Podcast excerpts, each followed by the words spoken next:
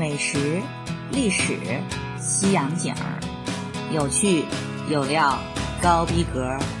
听一路飞的牛，旅行就是牛。大家好，我是一路飞的牛，很高兴又跟大家见面了。今天这一期哈，可以说是比较特别，因为呢，它可以说是插在咱们这墨西哥寻梦环游记中间的一个特刊。因为哈，就在五月十二号星期天哈，母亲节的那一天，由陕西都市广播一零一八旅行家栏目组和四海书城共同举办的首场旅行分享会是盛大举行了。这场分享会呢，是由牛作为主讲嘉宾。给大家伙儿哈分享旅行来着，讲的内容呢也是牛心里哈最爱的伊比利亚半岛上的那两颗牙的波澜壮阔的历史，以及雄伟壮丽的阿尔罕布拉宫和西班牙的千古女皇伊莎贝尔哈传奇的一生。话说当天的分享会呢也是非常的精彩，一零一八旅行家节目组哈还给大家伙准备了丰厚的礼品。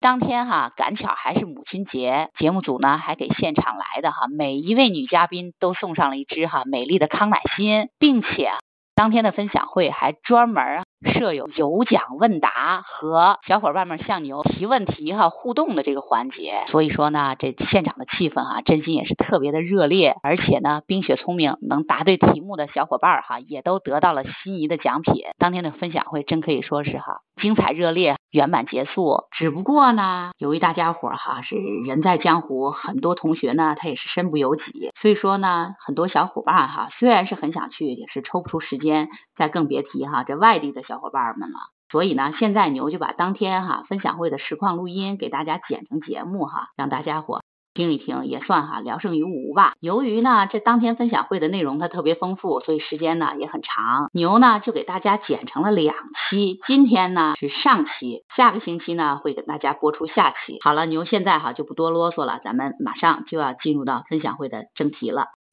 世界有五大洋。七大洲，七大十四座，超过八千米的高峰，两百多个国家，一千多处世界自然文化遗产，六千多种语言，等着我们去探索。而到底有哪些事你非试不可？什么事非尝不可？什么地方一生之中非去不可？你看，世界正美丽。你用脚步丈量世界。我用声音带你旅行，一零一八旅行家，耳朵想旅行，听到全世界。我们今天呢，邀请到的是大家都非常喜欢的旅游达人，一路飞的牛。而且很多这个朋友在来之前打电话一再跟我们旅行小助手敲认，是牛吗？嗯，是他吗？如果你们要是换了嘉宾，我就不去了。这是牛的忠实粉丝。其实我们还有很多特别棒的旅游达人，不仅仅一路飞的牛，还有更多。也希望呃之后的分享会大家继续支持哈。牛特别喜欢我们对他的这段描述，我觉得有必要现场再来分享一下。然后用这种方式，我们就请出他。他热情奔放，是博学幽默的旅行家。他走过千山万水，钟情人文历史。他游遍世界各地，独爱地中海风情，欧洲往事信手拈来，大国传奇烂熟于心。我们欢迎一路飞的牛。而且今天牛要跟我们分享到的旅行的目的地西班牙哈，有一个特别有意思的比喻。我先问一下牛，知不知道啊？哈，有人说西班牙是最会唠嗑的西方人，最会嗑瓜子儿唠嗑的西方人，说他故事性特别多。这个真的是有一定道理的。真的，大家如果对西班牙语有点了解的话，就会知道这西班牙语语速特别快。当你还没回过味儿来的时候，都有一连串的单词儿都说过去了。真的是哈，所以学西班牙语也是件挺痛苦的事情呢，因为西班牙人太会唠嗑。好，呃，剧透了一点点我们今天的主题内容哈。但是现在呢，我们就把舞台交给一路飞的牛，我们今天的旅行分享时间马上开始。现在就开始了哈，真的是牛也是按。按耐不住心中的激动，是肌肉做的动哈，能跟大家伙儿哈在这儿分享旅行。我呢就是一路飞的牛，先做个自我介绍。大家好，是不管是通过电台的节目，还是牛的微信公众号，或者是牛的喜马拉雅的音频节目，应该对牛都稍微有一点点了解了。大家知道哈，牛可是一只对世界严重上瘾的重度患者。所以呢，就是一言不合就买机票，奋不顾身说走就走。跟姨父呢组成了看世界二人组，就是合作无间、双剑合璧的浪迹天涯来着。这个双剑合璧是哪个剑？大家自行脑补，不做提示啊。当然了哈，这得说一下我们俩的关系。姨父呢，他其实是牛的外甥女儿的小姨夫，就大家常说的娃他姨父，简称姨父。这个关系绕清楚了吧？大家都这么冰雪聪明的，也继续不做提示啊。而今天呢，咱们既然是来到了这么一座哈书香四溢的浪漫书城，所以哈，今天开宗明义第一件事儿是先得跟大家聊一聊哈读书跟旅行之间的关系。先跟大家分享一下牛个人的哈心路历程。牛呢是一只本人特别爱看书的人哈，而且呢是不是有点臭不要 face 的，老王卖瓜的嘚瑟一下，也算是一只读书破万卷的小知识分子。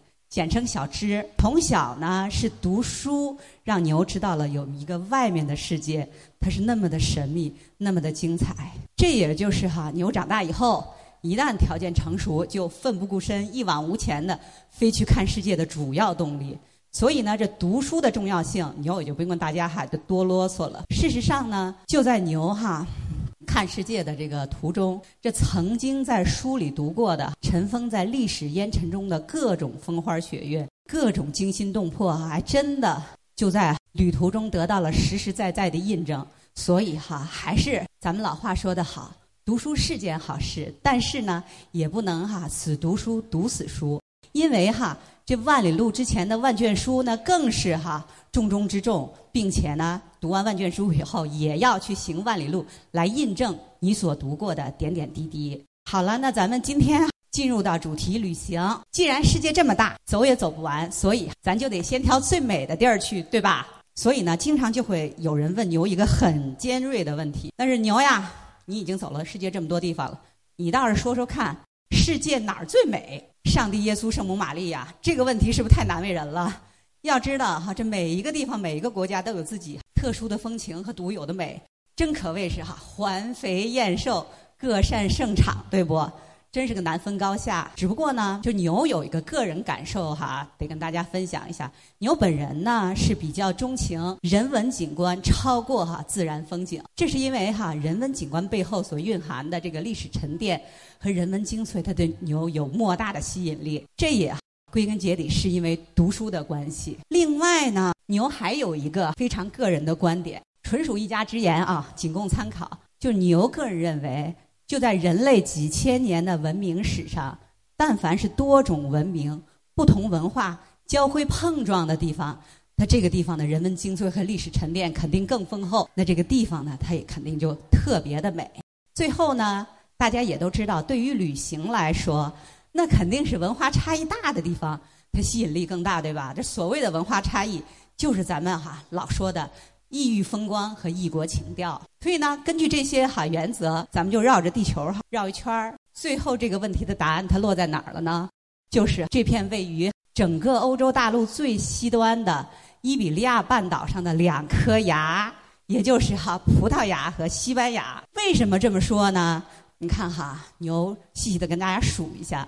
就是这两颗牙，它可以说是符合了牛所说的前面这些所有的条件。首先，大家知道这欧洲跟咱们亚洲这个文化差异肯定是巨大的，这没跑，对吧？其次，更重要的一点是，就是因为在历史上哈，这片半岛那可真的是多种文明、不同文化曾经激烈冲碰撞哈、融合交汇的地方。话说哈，就在公元七世纪的时候，六百多年。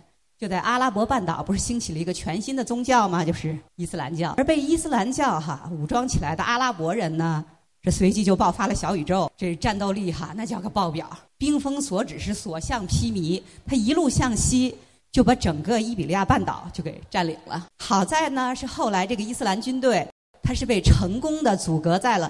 比利牛斯山之南，大家知道，对地理如果很熟悉的同应该知道，一直到今天，这个比利牛斯山依然是法国跟西班牙的国界线。所以这样一来，哈，法国和整个欧洲大陆倒是安全了，但是这伊比利亚半岛可就从此进入到了哈长达八个世纪的穆斯林的占领和统治时期。而就这个长达八个世纪的穆斯林的占领和统治呢，就给这半岛上两颗牙——葡萄牙以及西班牙。不论是在建筑、艺术还是风土人情等等各个方面哈，都留下了不可磨灭的伊斯兰摩尔文化的印记。这些呢都是牛哈旅途中随手拍的，这些可都是在西班牙，不是在哈阿拉伯半岛。虽然呢，大家也都知道。现在，伊比利亚半岛上这两颗牙，葡萄牙和西班牙都已经没落了。在欧洲这个整个大家庭里，哈，都算是差等生，对吧？就是说，哈，给欧盟经济都拖了大后腿的。但是呢，大家不知道知不知道，哈？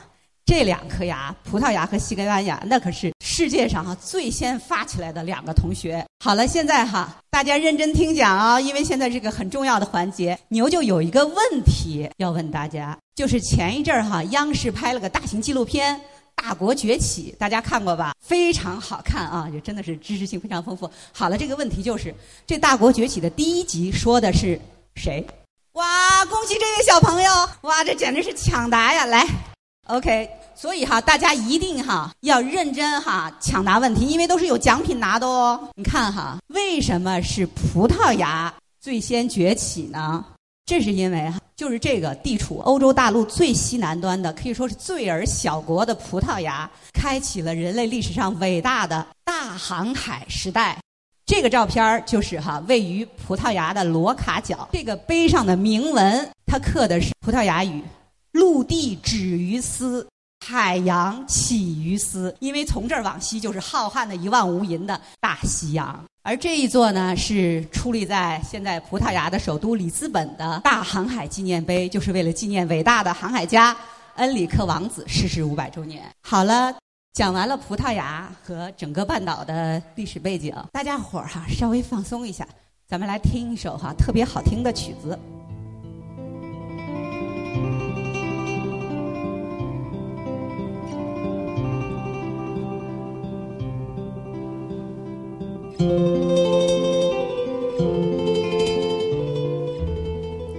听过这个曲子吗？可能有人听过，有人没听过。这是一首哈非常好听的吉他世界名曲，它的名字哈更优美浪漫，叫做《阿尔罕布拉宫的回忆》。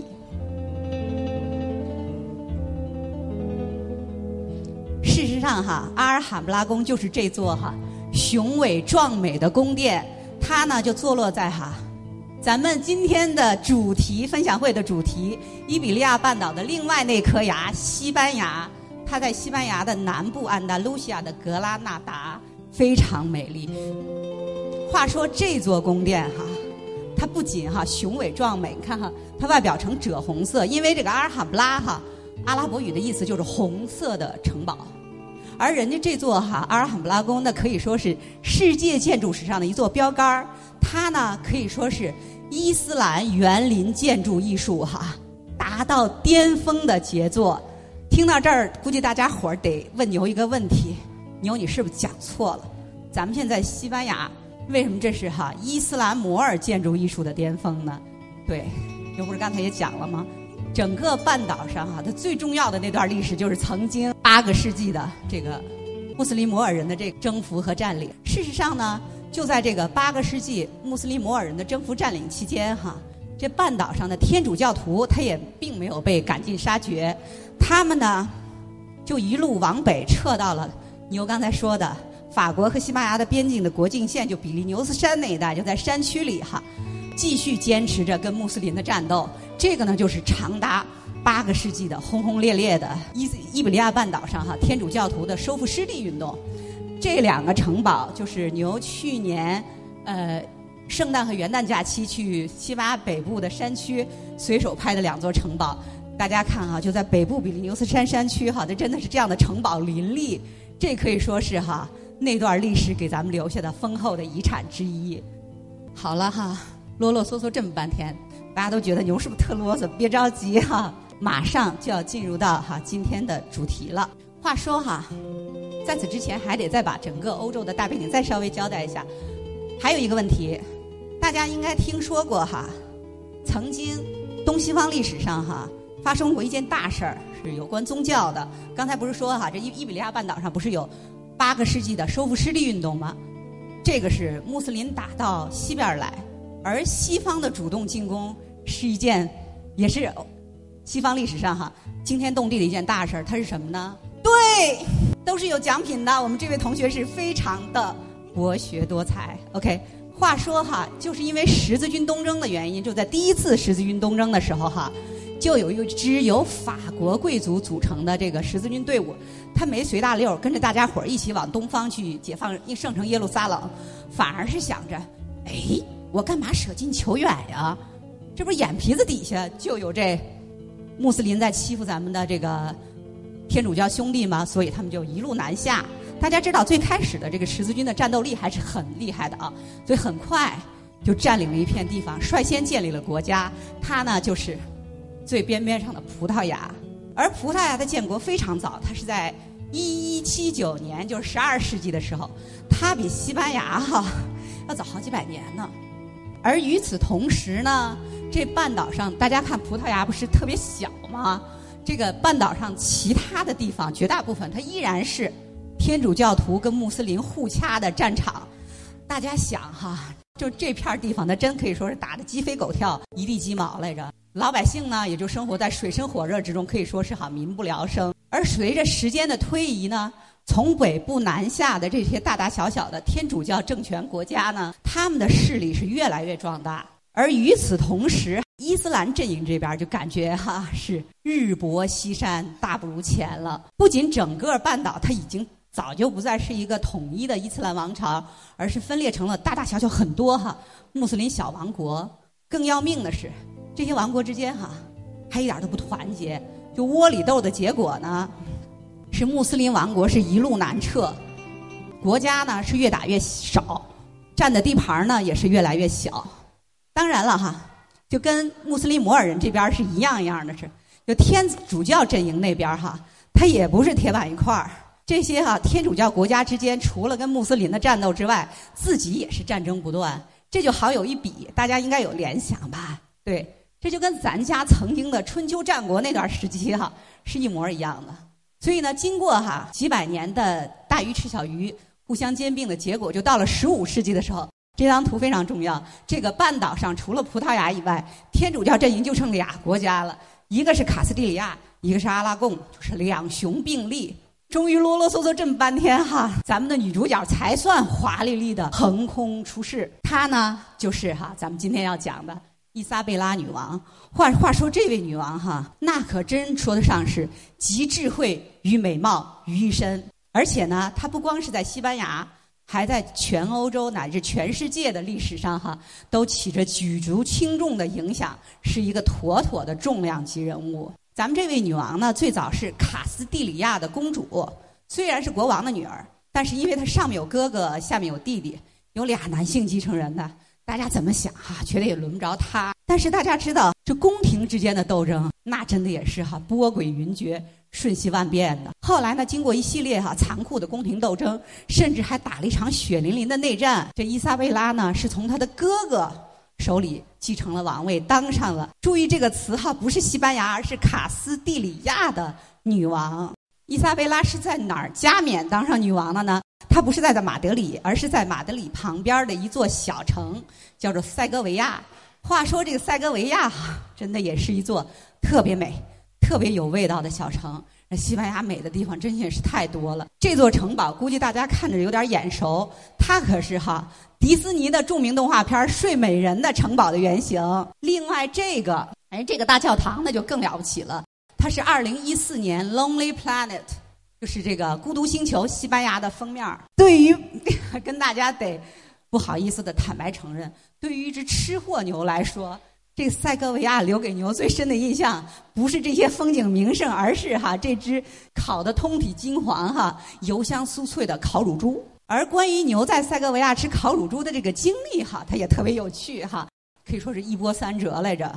如果大家哈有兴趣的话，可以哈上牛的微信公众号，也是这五个字“一路飞的牛”，去把塞戈维亚的那 那一期找出烤乳猪的那一期找出来看一下，也就知道了。这个呢，就是在这个烤乳猪的百年老店门口，牛跟哈这神气活现的带着国王御赐的勋章的老板的合影。好了，就是讲完了塞戈维亚，咱们继续回到主题哈。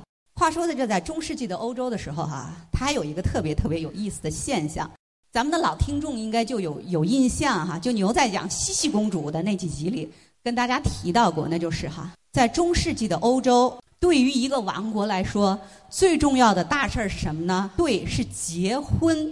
你们真没听错，因为呢，就对于当时的欧洲的中世纪的王国来说，如果能结一门好亲。不夸张的说，是胜过了百万雄兵。这其中最出名、最成功的例子，就是咱们的哈伊莎贝拉女王。话说呢，咱们的伊莎贝拉女王还是在当继承人、还是公主的时候，就英明的选择了隔壁阿拉贡的斐迪南王子作为自己的夫婿。后来呢，等到他俩都成功继位以后呢，这西班牙不就兵不血刃的给统一了吗？话说哈，就关于这个伊莎贝拉女王的生平，还有她这个夺位的这个残酷斗争，甚至包括她跟这个阿拉贡王子的这个爱情传奇，哈，都是特别有意思。今天呢，由于这个时间关系，肯定是来不及细说了。大家如果感兴趣的话，也可以上牛的哈，在喜马拉雅有个音频节目，也是这五个字：牛行不更名，坐不改姓，一路飞的牛，旅行就是牛。大家好。可以在这个音频节目里，因为关于这个伊莎贝拉女王和阿尔罕布拉宫，你又讲了整整三期，大家可以哈一次性的听过瘾。话说哈，咱们的伊莎贝拉女王和斐迪南王子的这个婚姻哈，它可以说是百分百二十四 K 纯真的政治联姻。但是哈，人家这俩也真的是在历史上都是特别出名的，是年貌相当、金童玉女的一对璧人，而且他俩可以说得上是强强联合。甚至哈，就连当时欧洲的一把手，又有一个问题：大家知道中世纪的时候谁是欧洲的老大吗？哎呀，您是不是要要把这个奖品承包了呀？好，这是这么这么优秀的问题都回答出来，所以是一定要奖品。我们这么博学的这个听众，OK，对，就连教皇他老人家哈都来锦上添花的凑热闹，巴巴的哈就。给人家这俩封了个天主教世界双王这么一个荣誉称号，大家可能会奇怪，就为什么这个教皇他老人家这回这么这么热心哈？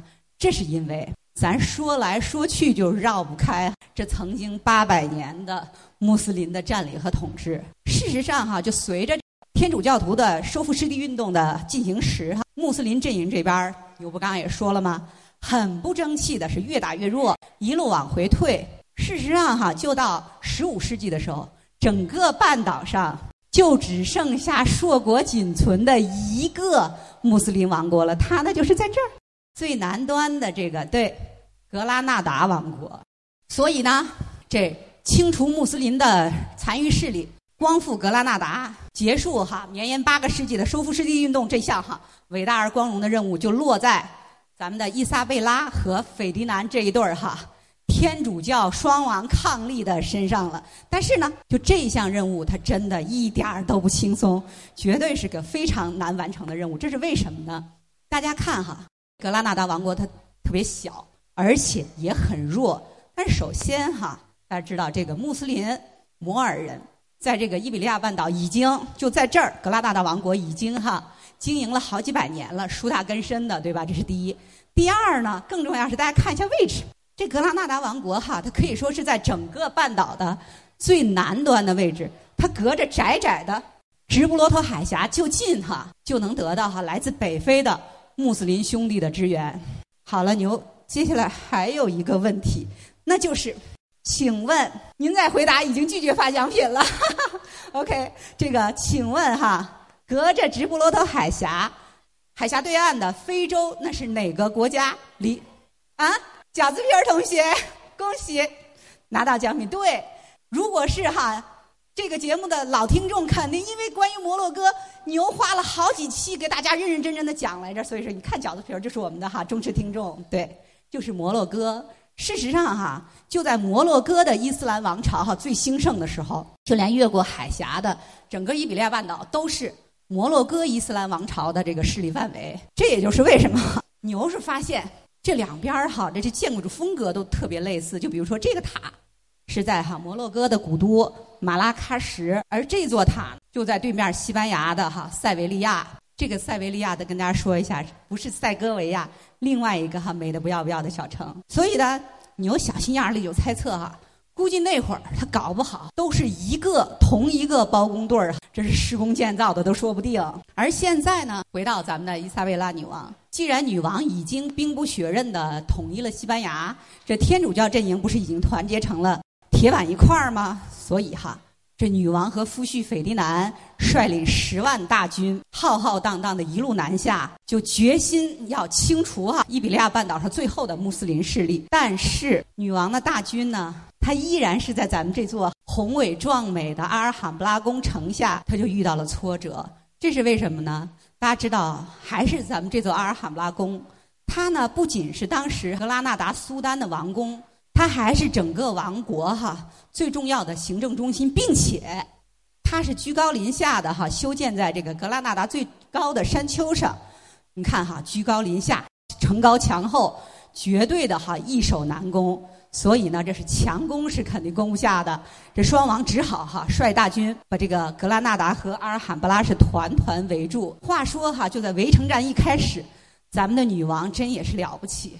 他呢可以说是身先士卒，亲临前线，并且还发下重誓，说是哈不夺取格拉纳达，我就不沐浴更衣。要知道哈，咱们这位女王，那可是在欧洲历史上都是艳名远播的一个大美人儿。据说哈，她是长发，不是垂腰，请问是垂地，而且呢，一生酷爱穿白衣，所以呢有一个优雅的称号叫白衣女王。看哈，跟这个。天主教阵阵营这边蒸蒸日上啊，相对应的是，还是咱们有一句成语讲得好，“此消彼长”。而格拉纳达王国这边哈，他不争气的，宫廷里还闹了内讧，结果就是内忧外患，弹尽粮绝之下，这个末代苏丹巴拉蒂尔就决定弃城投降。据说哈是在投降前的前天晚上，这个苏丹是望着阿尔罕布拉这座自己心爱的宫殿哈，是痛哭流涕。但是哈，这有什么办法呢？再不舍。已经是大势已去了，所以呢，就在一四九二年元旦这一天，末代哈格拉纳达苏丹巴拉蒂尔开城投降，他把阿尔罕布拉宫的钥匙交给了双王，自己掩面黯然离去。关于这个哈伟大的瞬间，有一幅著名的油画把它记录了下来。大家看哈，就人这幅油画，这构图真的是很精妙。首先，牛不用过多解释，大家目光的焦点，第一个肯定是这骑白马、穿白衣的女王，对吧？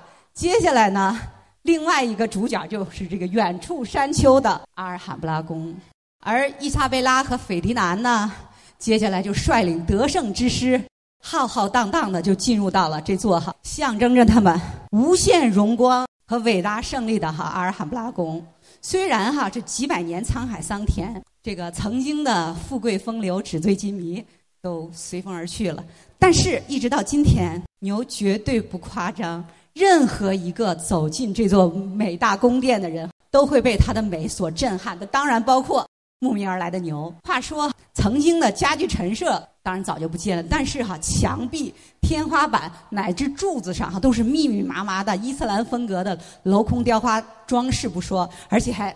到处有哈各种颜色的烫金的哈这个古兰经的文字，真可以说是哈极尽精美奢华之能事。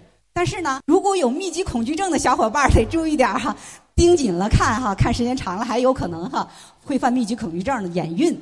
而且呢，大家知道这座阿尔罕布拉宫哈，它是北非的穆斯林摩尔人修建的。就在北非的摩尔人心中，水和天国是同义词，所以呢。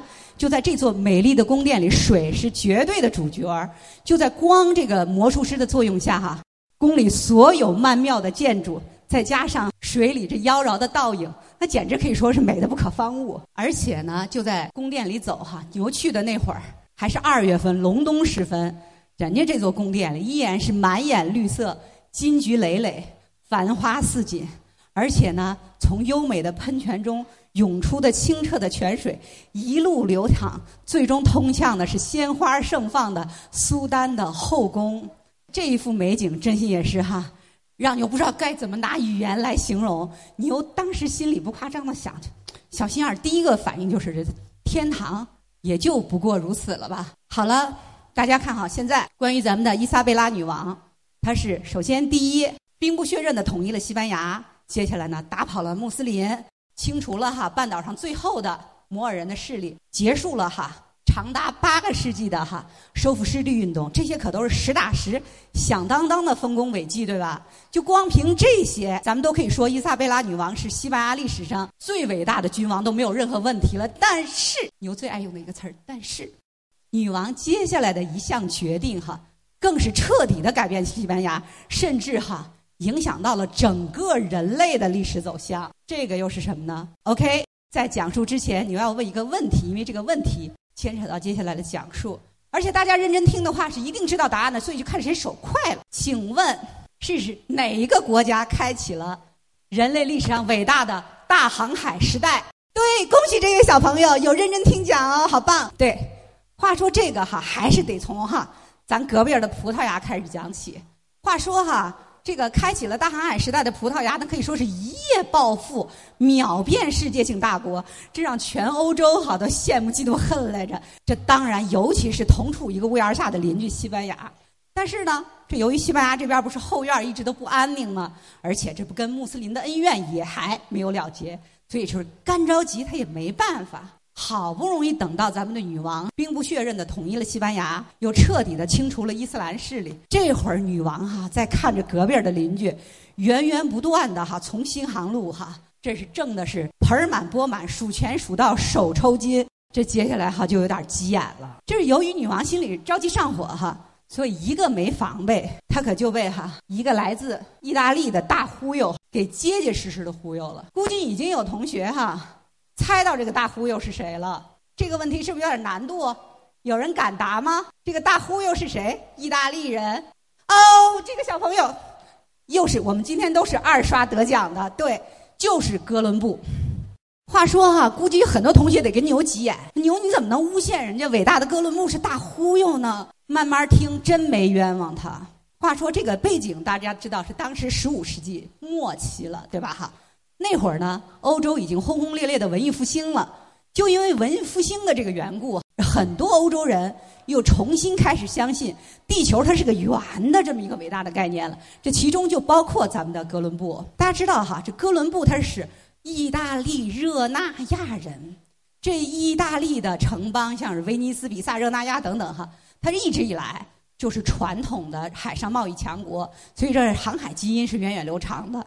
所以，咱们的哥伦布同学就脑洞大开，他就说：“哎，既然这地球是个圆的，那我从欧洲出发，一直往西走，一直走，一直走，最终不是也能到达东方的印度和中国吗？”所以就怀揣这个伟大的理想，他就兴冲冲地跑到葡萄牙。去推销自己的商业计划去了。为什么又是葡萄牙呢？还是刚才这个小朋友回答正确的问题？就是因为新航路的开辟、大航海时代的开启，人葡萄牙在当时的欧洲是航海技术、航海水平都是无可争议哈的 number one。但是不好意思，又是个但是。这哥伦布同学虽然是一腔热血、脑洞大开，但是哈也不知道是不是从小学习就不好。他呢可把地球的直径给算错了。他把地球的直径哈。算成了只有真实的四分之一，也就是因为这个理论基础，他在信心满满的认为，哦，我就一直往西走也能到达哈遍地黄金的东方。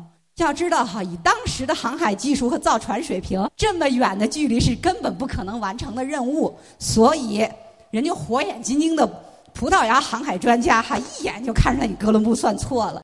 所以，这个葡萄牙国王二话不说就把哥伦布给撵了。好在呢。是东边不亮西边亮，对吧？这一听说哈，这隔壁的伊莎贝拉女王收复格拉纳达，这咱的哥伦布同学哈就光速赶到了西班牙，也就是在哈女王刚刚收这事实，女王刚刚收复的那座美轮美奂的阿尔罕布拉宫里，女王接见了这位还来自意大利的脑洞比较大的破落商人。好了，今天呢就先讲到这儿，这是分享会的上半部，下半部哈依然很精彩。好了，那咱们下期见吧，拜拜。